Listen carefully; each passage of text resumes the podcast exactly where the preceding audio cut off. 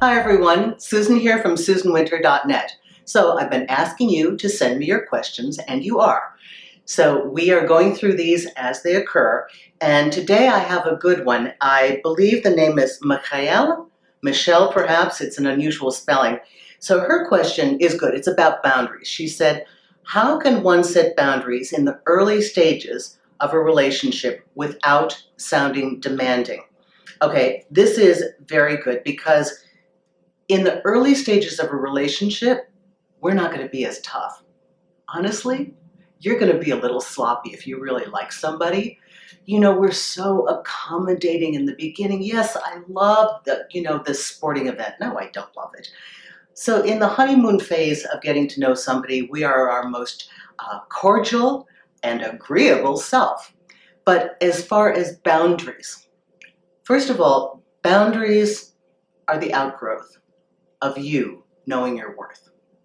There's just no other way to state it.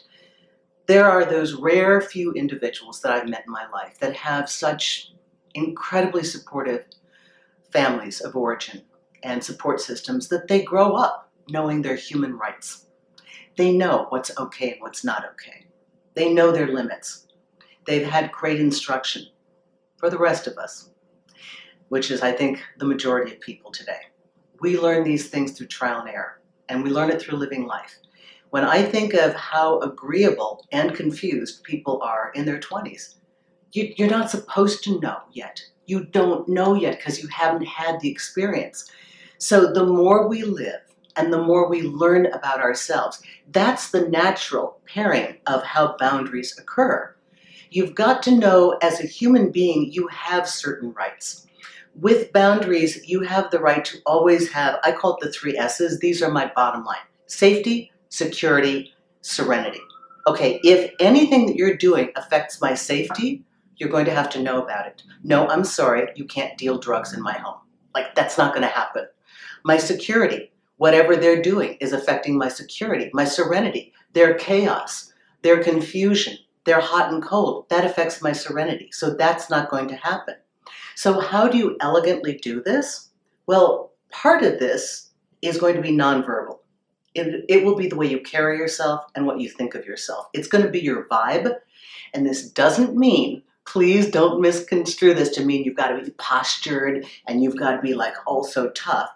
It simply means that when something happens, even in the early stages that you don't like, you simply make an informative comment what you are looking to do is not to reprimand your partner and, and as Michael says, to, um, without sounding demanding.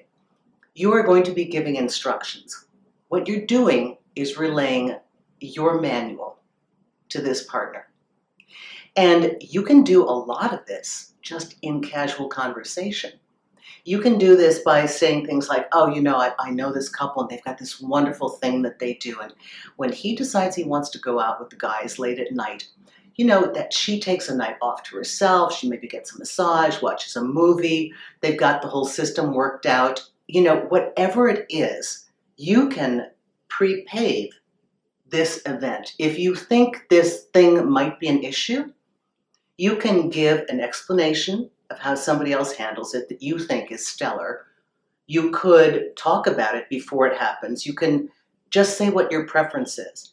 Remember, boundaries are you knowing what's good for you while also being aware that you are in a dynamic living relationship with another person where you will be merging what you want and what they want together.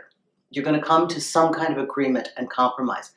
So stating it clearly and think of informational. Think of guidebook. Think of just this is what it is without any attitude, without, you know, don't need to be gruff, defending your turf. Doesn't have to be like that. It can be far simpler. So, Mikhail, I hope this helps you, and I hope all the rest of you. It helps. It's something that we learn in time. Fear not trial and error. There are some perks to getting older, very few, but this is one of them. Thanks so much for tuning in. Thank you for your questions. Also, please check out my website. Great interviews, great podcasts. Um, subscribe to this channel and also take a look at my coaching packages. I have group coaching packages like the party, which is a lot of fun. The more people that are together, the, the more it lessens the price, and we just chat and have a good time, individual sessions, and the incredible intensive that really makes the major change for you. So thanks, and we'll speak again soon.